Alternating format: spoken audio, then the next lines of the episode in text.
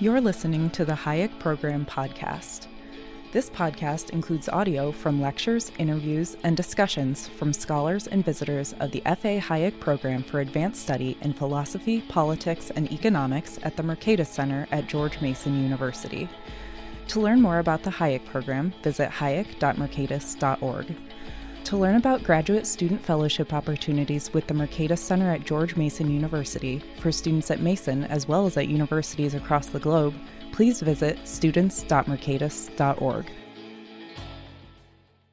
Well, hello, and welcome to a new episode of the Hayek Program Podcast. Well, as you probably recall, as a listener of the podcast, Money and the Rule of Law, Generality and Predictability and Monetary Institutions came out last year in 2021. It was written by Peter Boettke, Alexander Salter, and Daniel Smith.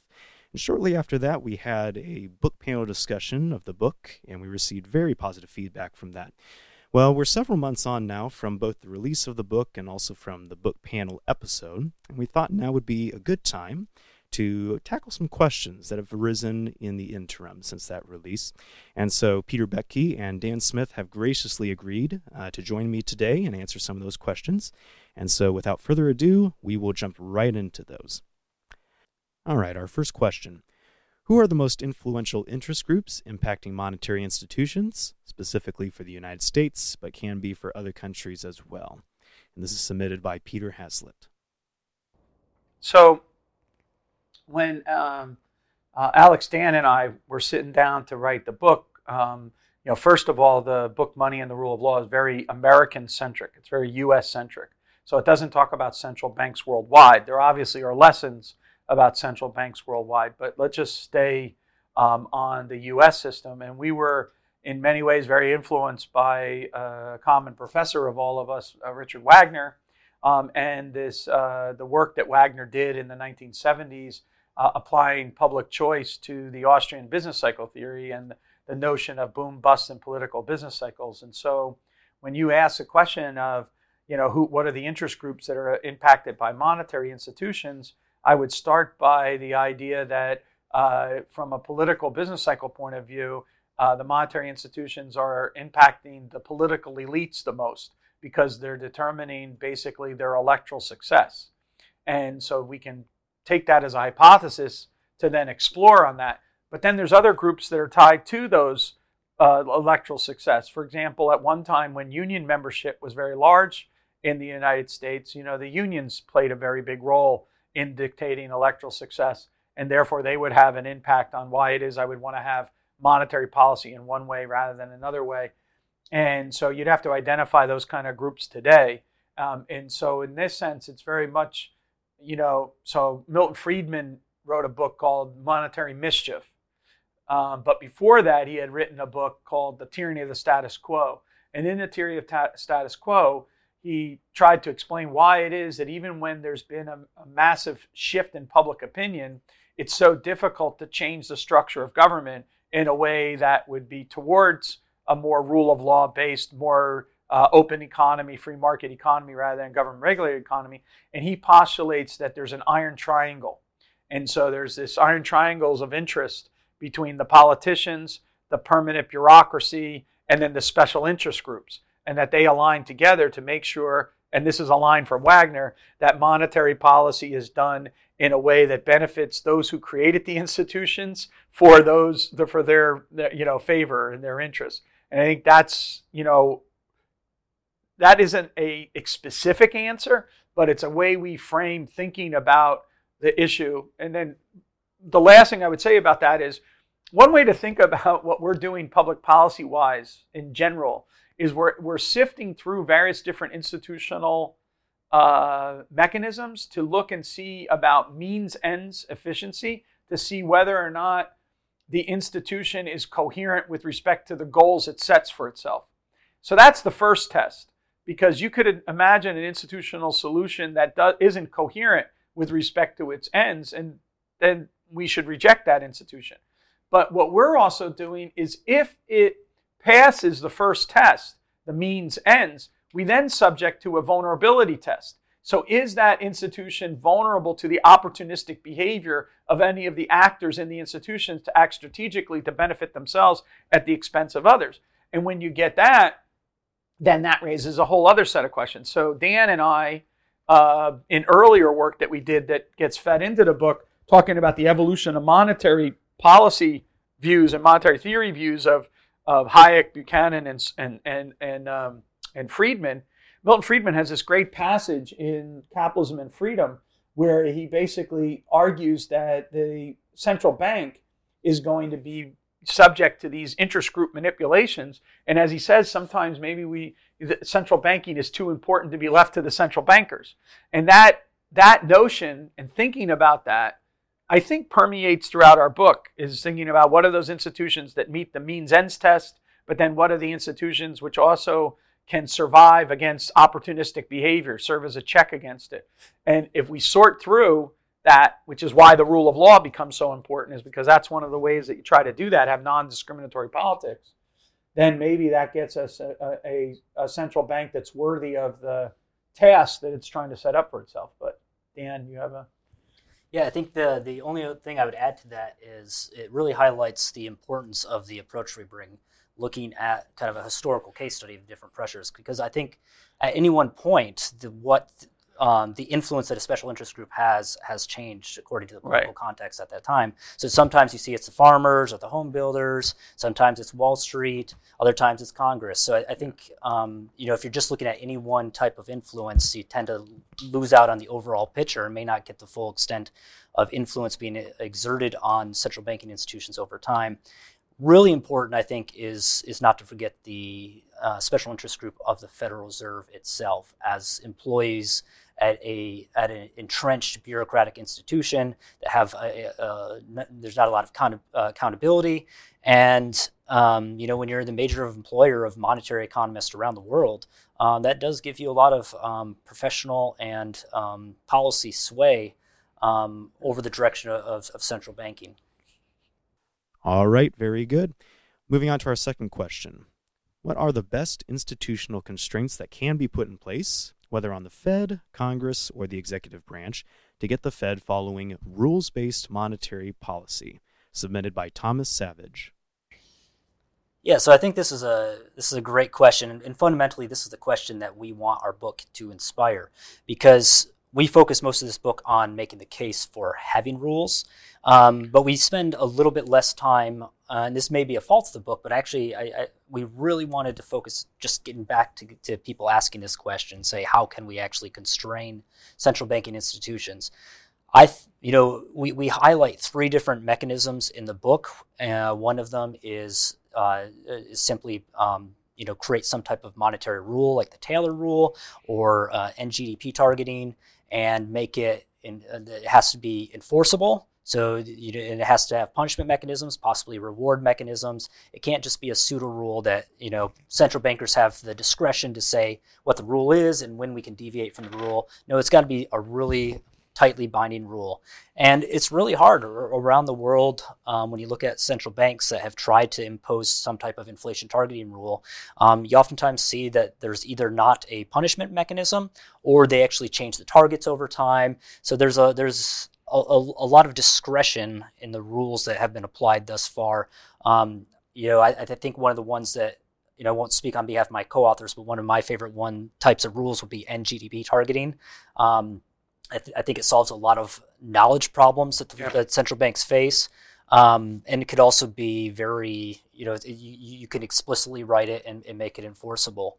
The other two mechanisms um, that we discuss is one is constitutionalized money. So if money is to be seen as a property right of citizens rather than a prerogative of central bankers, why not put it in the Constitution alongside other fundamental rights um, that people, you know, it's, it's a fundamental basis of, of, of, free society, one of the most important mechanisms for why capitalism outperforms um, other uh, types of institutions like socialism. Um, so put it there in the Constitution and, and, and protect it, uh, at least relatively, um, from the discretion of politicians. Then the third one, which I find the most intriguing, but is also the, the politically least feasible, is free banking. And that would be, it sounds radical, but I, I think there's a lot of good research looking at historical episodes and exploring the theoretical possibility of this, allowing banks to actually, actually issue competitive currency um, even against central banks as an alternative, as a disciplinary mechanism on, the market. And there's automatic adjustment processes in the market that would ensure that if a bank was overissuing currency, people would redeem that currency. Um, so it solves the knowledge and incentive problems that central banks face in trying to be a, a monopoly supplier of fiat currency. Um, so yeah, we we explore those three avenues. There could be more than that. Um, but those are, are the three top ones. Of those three, my favorite is free banking. But like I said, I, I also think it's it's at least in the current political regime uh, unfeasible.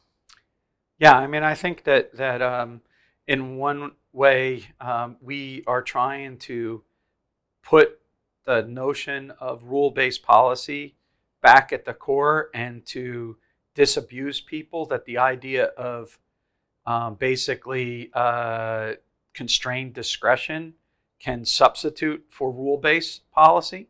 So we're trying to, to knock out the legs from arguments to get us back to a position where we agree that mo- monetary policy must fit like with all other fundamental policies. And then it may be the case, like Friedman, as Dan and Dan and I did in these other papers, and also with Alex, you know, where we make the argument that you look at the evolution of these people's arguments, and they started, you know, someone like Hayek is a monetary equilibrium theorist. The most consistent position for a central bank under a monetary equilibrium would be an NGDP targeting kind of position.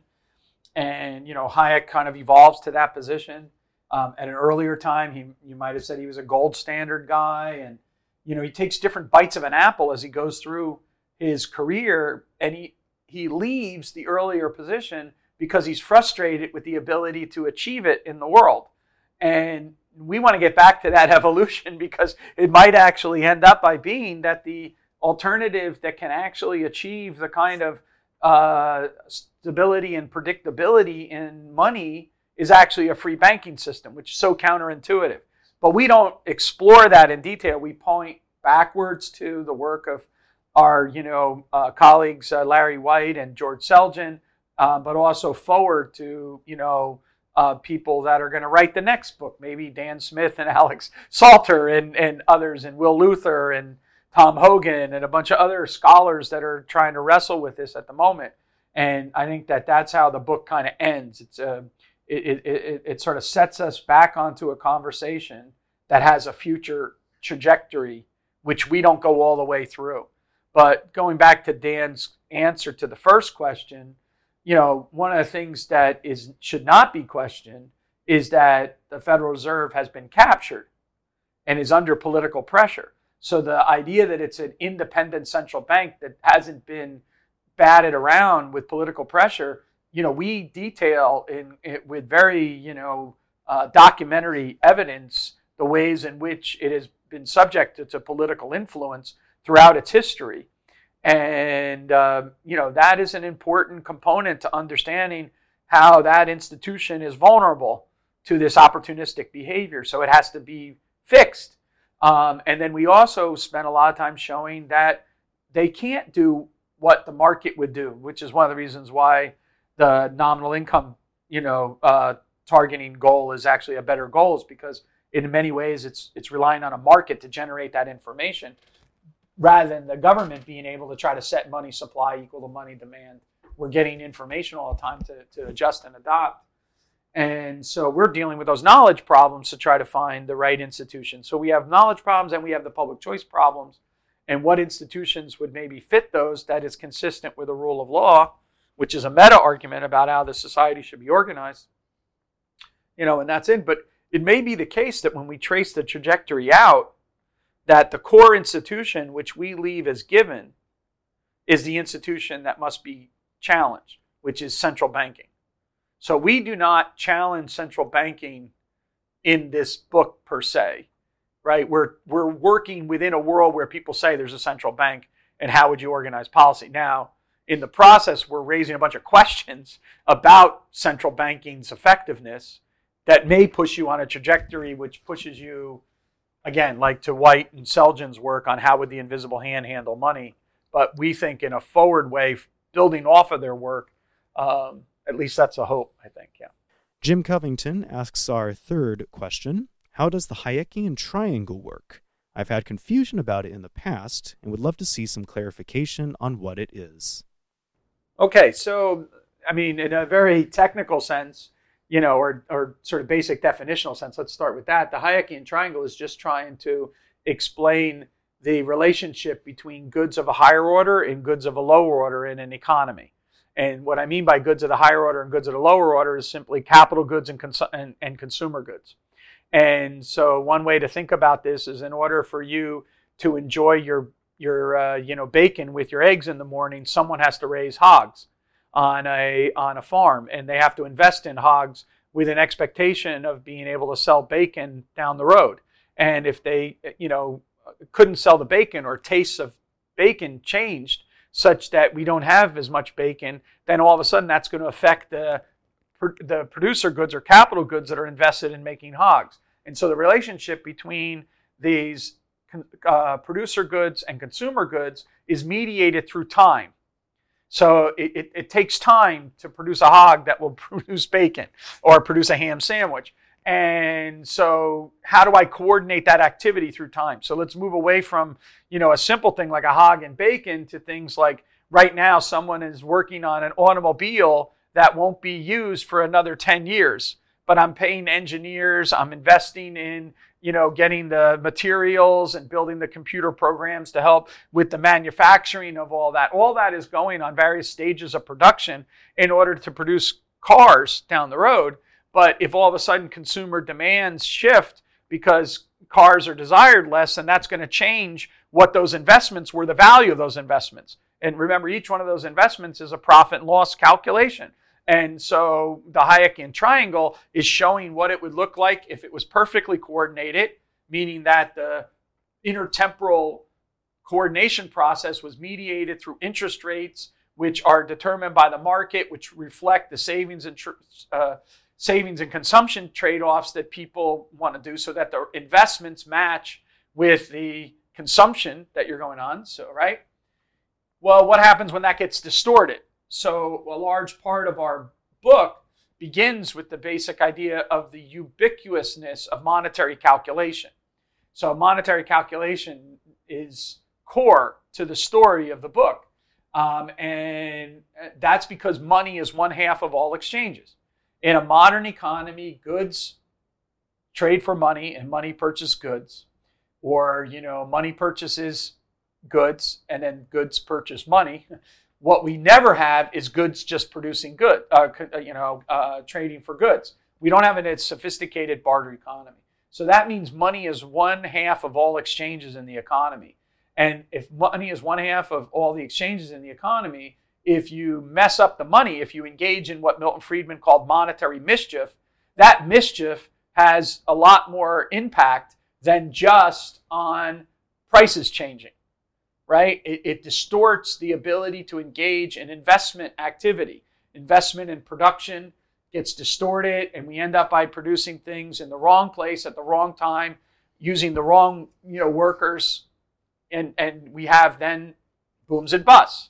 And so we want to make sure that we handle monetary mischief precisely because the errors that are produced by that mischief have a deeper problem in the economy the more we recognize the intricate complexity of the production schedule. And when economists don't pay attention to the time structure of production because for tractability reasons they treat capital different then what that does is they don't miss the monetary mischief, they just miss the full difficulties that monetary mischief forces upon an economy. And so that's why the Hayekian approach to capital, which is capital is made up, the capital structure is made up of heterogeneous goods that have multiple specific uses.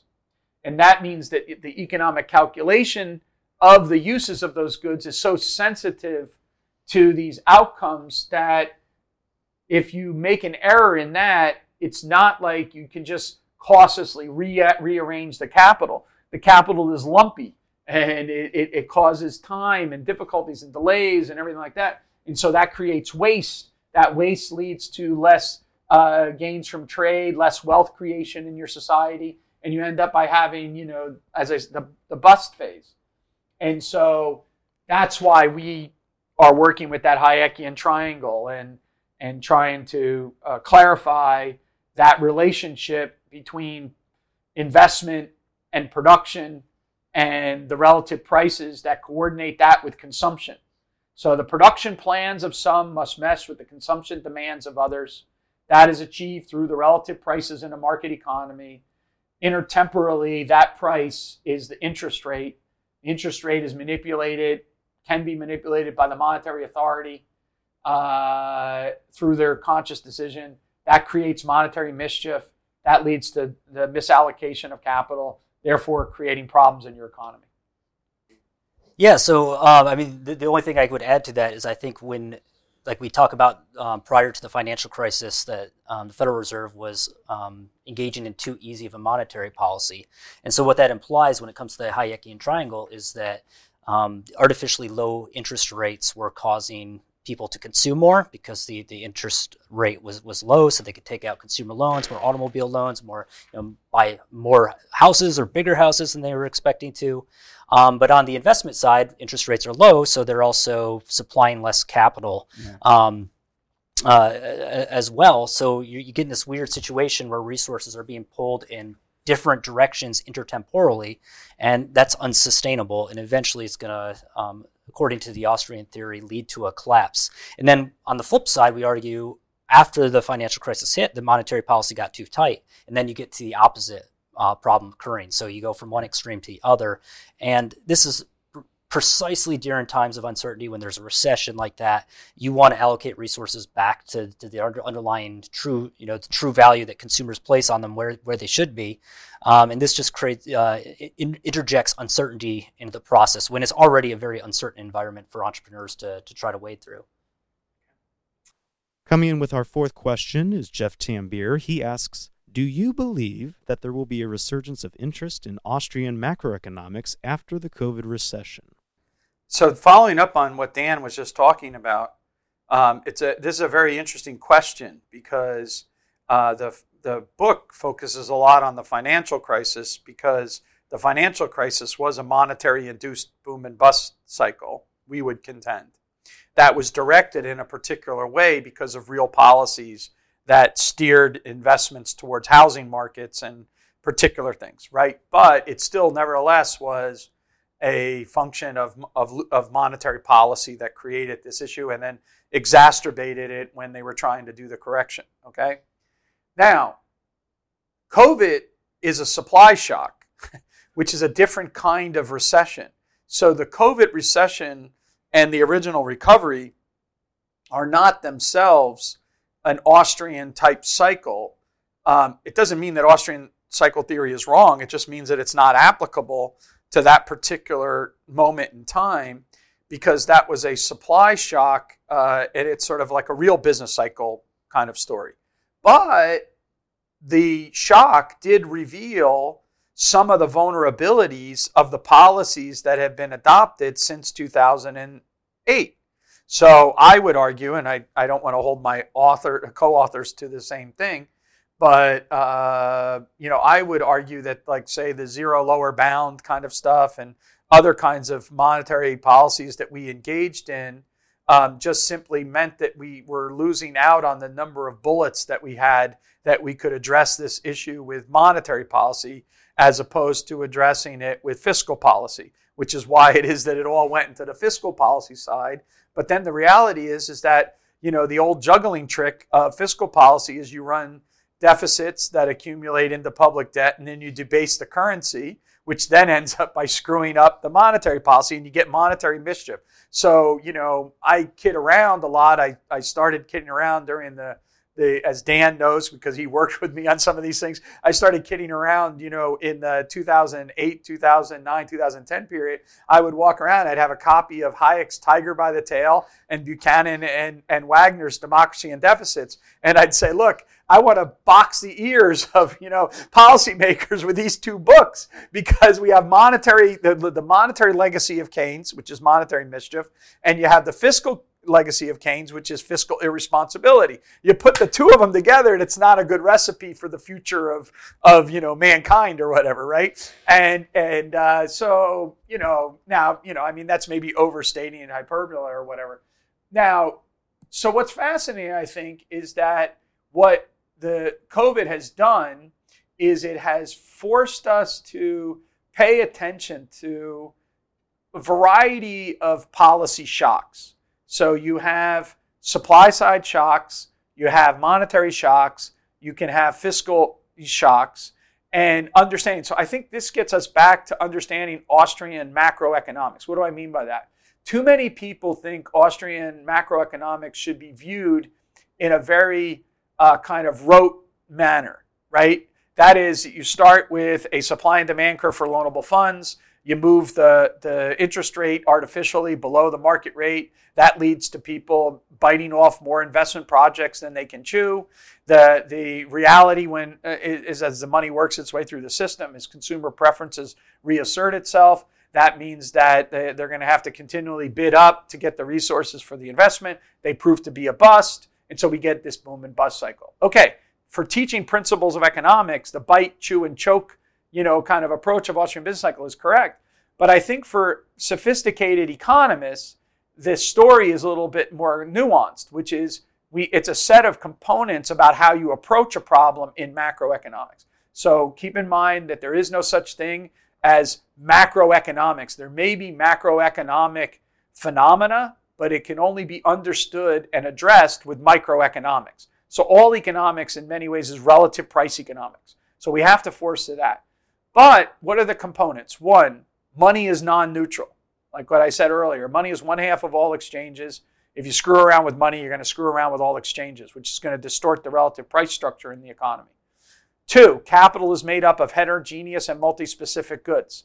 That is, is that you know you can use steel to produce a variety of goods, but you can't really use steel to produce a backpack and, and, and or your shoes or your pants that you're wearing um, and these kind of things. And so capital is has multiple uses, multiple specific uses, but it's not homogeneous. It can't be used for all uses. And that means that we have to be sensitive to the relative prices because they're going to guide us in the way that we engage in production activity. So money's neutral, non, uh, non-neutral. Uh, you know, uh, capital is made up of heterogeneous, multi-specific goods and that production activity takes place through time. All right, so therefore we're going to put a premium on the interest rate and the way in which we engage in intertemporal coordination. And so, really, at the end of the day, economics is a coordination problem. And the way the coordination problem is solved, and remember, that coordination problem is the production plans of some must mesh with the consumption demands of others. And the way that that happens is through relative prices, so property, prices, and profit and loss. Property rights are going to incentivize us. Relative prices guide us. Profits lure us. Losses discipline us. And anytime we attenuate that process, we're going to have coordination problems. And so my so that's the basic Austrian cycle theory, the economics of coordination problem, and this monetary, non-neutral money, heterogeneous and multi-specific capital goods, and that economic processes take place through time. Now, COVID. Dan wants to uh, sell wine. He wants to open up a vineyard and sell wine, uh, but he can't find anyone to work on his vineyard. So you know he's he, that would we'll call that a supply chain problem, right? right? He can't get anyone to help him produce the wine. I would like to consume wine, but I can't get a job to consume the wine. But why can't I go work in Dan's farm, you know, vineyard and then be able to do that? Well, right now we're not being able to solve that coordination problem. We're talking on November 5th uh, in the afternoon. I didn't get a chance to look at the jobs report today, but it was released earlier this morning. And they were expecting, at least in the pre market uh, expectations, that 450,000 new jobs would be added to the rolls, uh, you know, in this in the month of October. So I should check that to see if that's what happened. And uh, but what's what's interesting is is that um, you know, we have the largest joblessness rate that we've ever had right now. And that's a coordination problem. What's going on with that? And so part of the book that Dan and Alex and I wrote is we're trying to forge an adult conversation in our profession about a serious problems. So, what is the end game strategy for the Fed after we gave the Fed extraordinary measures? Right, that's one. What is going on with these, you know, structural like difficulties with unemployment?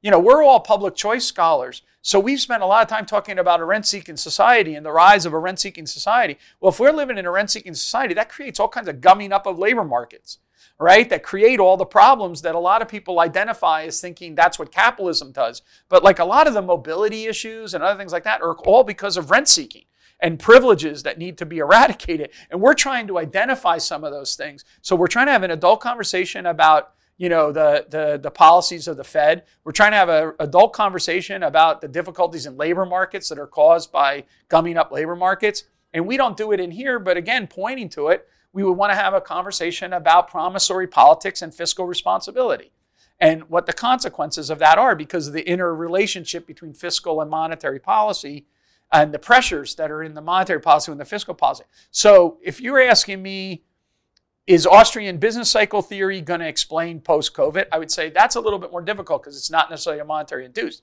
But is macroeconomics from a price theoretic framework going to get a boost? And I would say, yeah, because that's that's the only way you can really have the right explanation for these supply chain issues that we're dealing with, what the consequences are when you know Alex has been amazing at getting our, uh, his point of view and uh, aspect slices of our point of view in very nice outlets. A lot of Wall Street Journal articles since the book's been published. And he had a very interesting one about you know what's going on with quote unquote inflation, you know, at the moment because it is true that the Fed has been very loose in a lot of ways. And that goes back to the zero lower, you know, bound and all that kind of stuff, and tamp, you know, uh, whether or not they're going to, you know, uh, sort of try to correct that. But the reality is, is that these rising prices are a function of a supply constraint. And so eh, there's a opening up of the economy means that you have more demand. The supply side hasn't been able to adjust this quickly for a variety of reasons. What's that going to do? It's going to put an upward pressure on prices in the economy. So how much of that is due to inflation versus just simply normal supply and demand reactions is very important for economists to sort out. And a lot of people that are influenced by Austrian economics jump too quickly to the idea that we're going to have hyperinflation because they look at the money supply and they don't look at the relationship between money supply and money demand. And so, you know, this is what causes some of the problems uh, there. Um, my saying that might get me in trouble with some people that, that hear this or whatever. But I, I think macroeconomics, from a price theoretic point of view, is poised for a boom, right?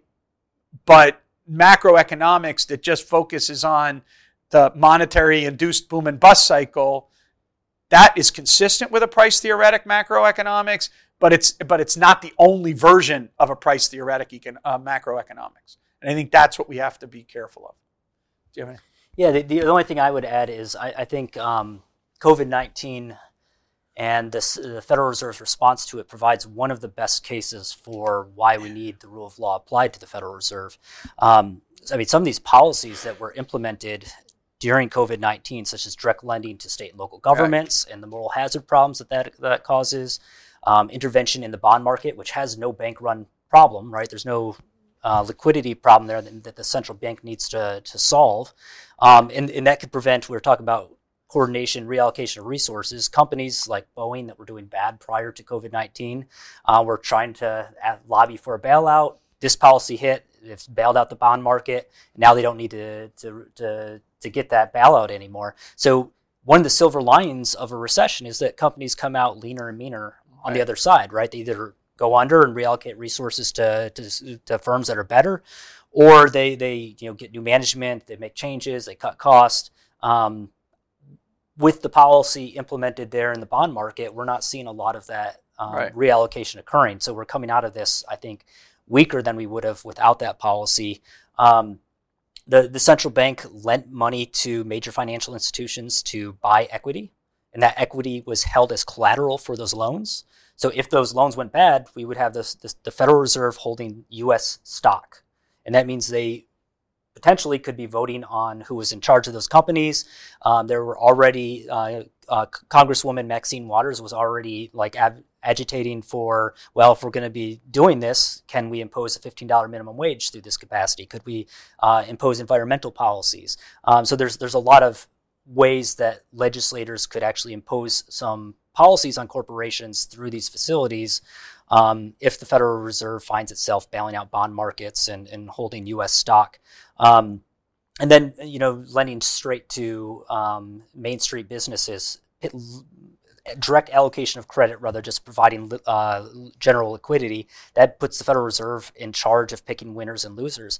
I, I, I think these these policies developed during COVID 19 um, represent a huge threat if used um, repeatedly every time there's a recession going forward, and there's no reason to, to think they won't be employed. And the, the legal monetary scholar Lev Menand has looked at the legality of, of, of, of these programs and consistently he finds that they actually violate the, the explicit rule of law of the Federal Reserve. Yeah. So it, it's, it's clear that we have a, a central bank that is operating outside of any legal uh, restraint.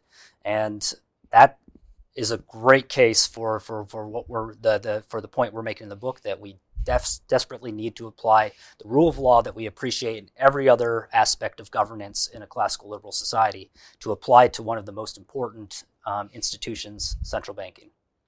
Yeah, I just just to wrap that up, I think that is one of the really key things to stress is that how uh, by giving the Fed these extraordinary powers during this time, it actually deviates from its mission significantly. And so we turned the Fed into something that it was never designed to do. And that creates problems. And, you know, I mean, the, the origins weren't just with COVID nineteen. I mean, these issues, what's going on in the in the bond market, you know, that started you know years ago with Bernanke's Operation Twist. So everyone remembers quantitative easing, but the Operation Twist was a crucial part. That's in addition to uh, uh, to quantitative easing. So when they keep on talking about you know tapering, they keep on talking about quantitative easing, but the other tapering is getting the hell out of the you know the the the, the Operation Twist kind of idea. And so Selgin, you know, has has been very good at writing about these kind of things for the last decade. Um, you know, he had a great paper called Operation Twist the Truth, um, you know, to sort of laying all these things out. And, you know, to some extent, our book is highlighting those and then showing how when we were shocked with COVID, the response was to expand the uh, powers of the Fed even more than what they had earlier. And that hasn't been brought up yet. And so we're trying to really push that conversation. And I think that's one of the reasons why the book um, was received well by former Fed officials. So, you know, our book gets some nice endorsements uh, from good monetary economists, you know, Leo Hanahan, John Taylor, Peter Ireland. But the other thing is is that we had some former Fed presidents. You know, the the president of I think the Atlanta Fed, the president of the Cleveland Fed. You know, and the reason is is because when they look at these issues, they see a Federal Reserve which is different from what it is that they think and understood was the um, the mandate of this institution. Um, and so they want to like say, hey, let's get back to our original mandate because it's that mandate which is essential for uh, monetary policy in a free society, not these extraordinary measures. Question number five belongs to Frank Vogel. He asks Is the increase in relative prices always a consequence of inflation, according to the Austrians? So this relates to just my capital, you know, start, argument there.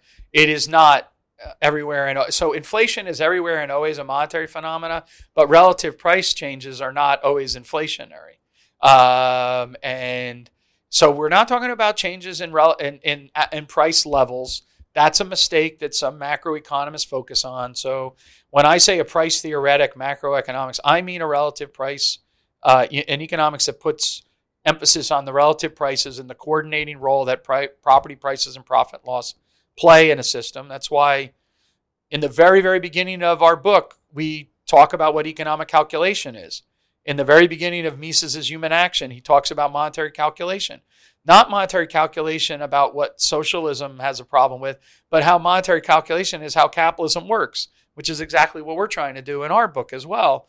And so that requires the free exchange of goods and services to establish freely established exchange ratios, which are relative prices. But those relative prices are going up, they're going down, they're doing all kinds of things related to supply and demand conditions. And when we talk about inflation, those those those distortions happen because of factors other than supply and demand factors.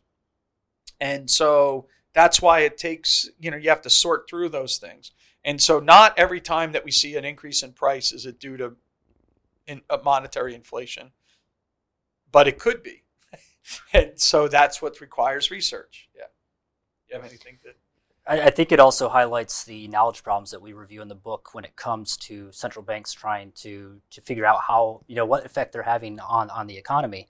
Um, how do you measure inflation? Because one of the issues right now is if you're just looking at year to year inflation, well, prices collapsed a year ago. So it yes. looks like prices have increased drastically, but really it's just a lot of that is just recovery to the prices, and then the supply side constraints as well that we're seeing. Yeah. Um, but it, it, shows the difficulty that you know really good economists are arguing right now about whether we're seeing inflation, what the extent is. Um, and then when yeah. now the central bank has changed its operating framework to, to you know after the fact we're going to respond to inflation once it manifests well are we going to target you know, what, what's the time frame we're going to look at inflation over? How quickly are we going to get back to the target of two percent inflation? Um, you know, how you know over what time frame are you going to take to get back? I mean, there's there's knowledge problems embedded in trying to interpret what's going on in the economy, and that's why we we make the case for for rules is that you know maybe we're just not really good at this and if we just had a, a predictable rule that required non-discriminatory policy we'd be better off than we would in trying to to uh, examine these unknowns. And finally, Jim Franz comes in with our final question. He asks, "Do you have any follow-up projects planned after Money and the Rule of Law?" I actually, uh, uh, I mean, in each individual of us are have a ton of different projects going on. So you should look at the websites and see, you know, and follow the working papers. But I would say that I think that uh, the, a natural outgrowth of our project is either to push in that direction of alternative institutional arrangements other than a central bank. And so that's one kind of avenue.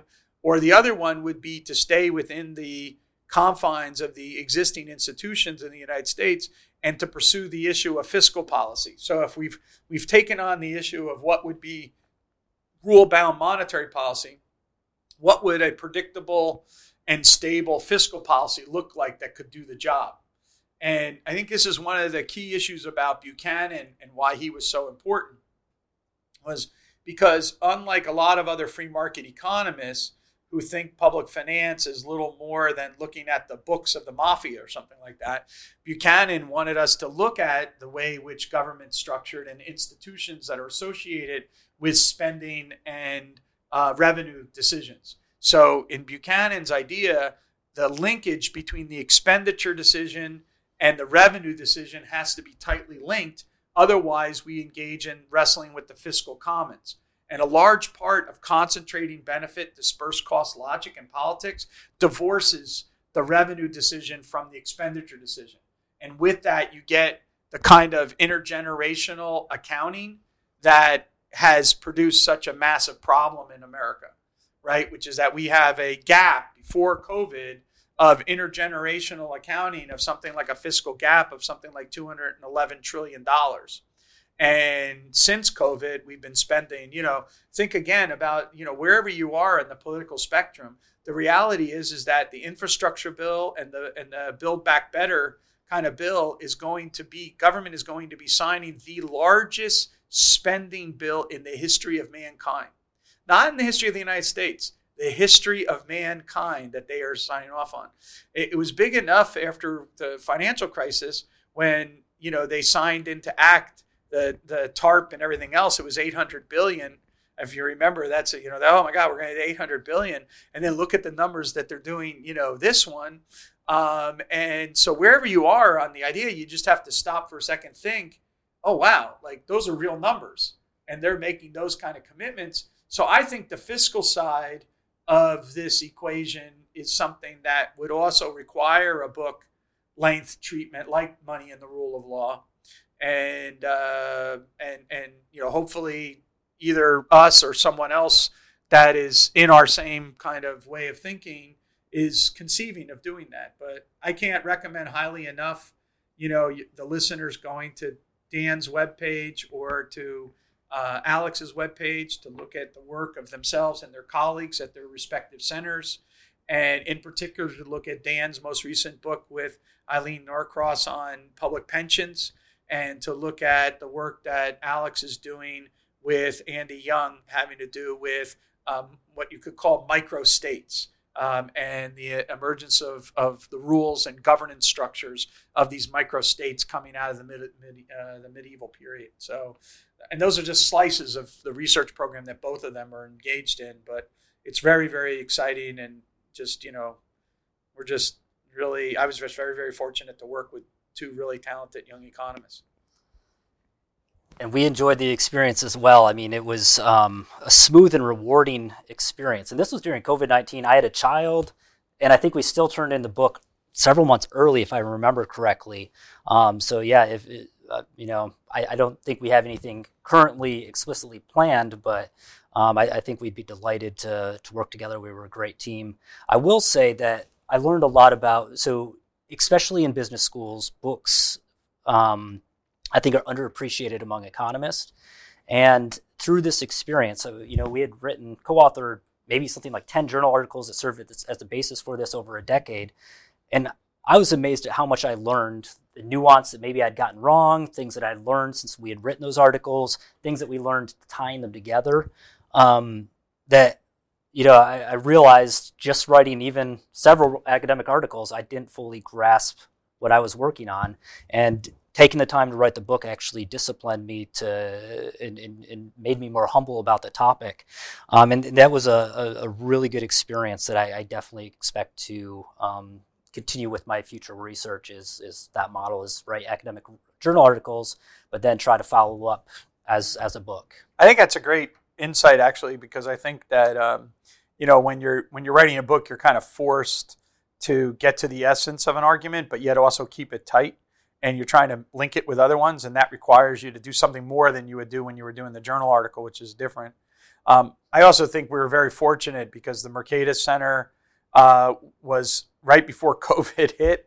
Uh, the mercatus center ran a, a manuscript conference for us and we had some really good people at that manuscript conference to give us comments and, and discuss ideas with us. David Beckworth's one of them, who's fantastic monetary economist, but also Dick Wagner was there and some other people and, you know, Larry, and we got really good, you know, comments. Bill, Will Luther was fantastic, Thomas Hogan. And so we, we absorbed a lot of information and tried to then process it during that. And then, you know, again, Mercatus, you know, we were able to have a research assistant, a very talented, uh, young scholar, uh, you know, Louis Renaud. I'm maybe saying his name not quite right, but uh, you know, he's at Western Kentucky right now, and he was phenomenal. He went through line by line. He has a background in monetary economics. He really like you know checked us and and was great. And of course, you know, working with you and Alex is just you know phenomenal. You guys are you know have matured as scholars. You're all you know uh, tenured full faculty members now, building your program. It's been a while since you've been out of graduate school and you know watching you you know become you know these full-fledged really really serious economic thinkers is just a joy. And again that's because i think i want to take take credit somewhat for it because of mercatus and what you know our mercatus programs fill out both for while they're students here but then also the opportunities that mercatus continues to provide for alumni and other people in after they get out of graduate school and, and whatnot. So I think we're, you know, hopefully we're back to normal and and doing these kind of things again. And, and with that will come more and more uh, uh, books. Um, though I will tell you from my experience is that when the little ones turn from two to eight, that becomes a different, you know, it, it, household production function. And when they turn from eight to 15, it becomes a real lot different production. And then you got to wait until they're like 20 and then, and then life goes, gets good again. So this is a time process of production too. And it's also really thrilling to see, you know, you and Alex with your families and, you know, all the different things. So again, I was, you know, I just am very, very thrilled to see how well, uh, your careers are uh, you know evolving and, and just great. So congratulations for that. Thank you, Pete. All right. Well, thank you, Pete, and thank you, Dan, for giving us some of your time today to answer these questions. And just a reminder to everybody if you want to learn more about the book, you can always purchase it on Amazon and read it there. Or you can go into the archives of the Hayek Program podcast and you can find our book panel discussion, which also features Alex Salter. He was the third co author on this book. Thank you once again for listening in, everybody. We do appreciate the time that you give to the podcast, and we do ultimately hope that this is one more step on your journeys to becoming lifelong learners. Take care.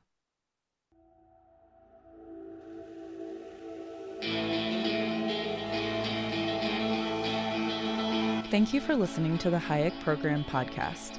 To learn more about the research, scholars, and work of the Hayek Program, visit hayek.mercatus.org. For more information about graduate student fellowship opportunities for students at Mason as well as at universities across the globe, please visit students.mercatus.org. We hope you recommend students to our programs or consider applying yourself.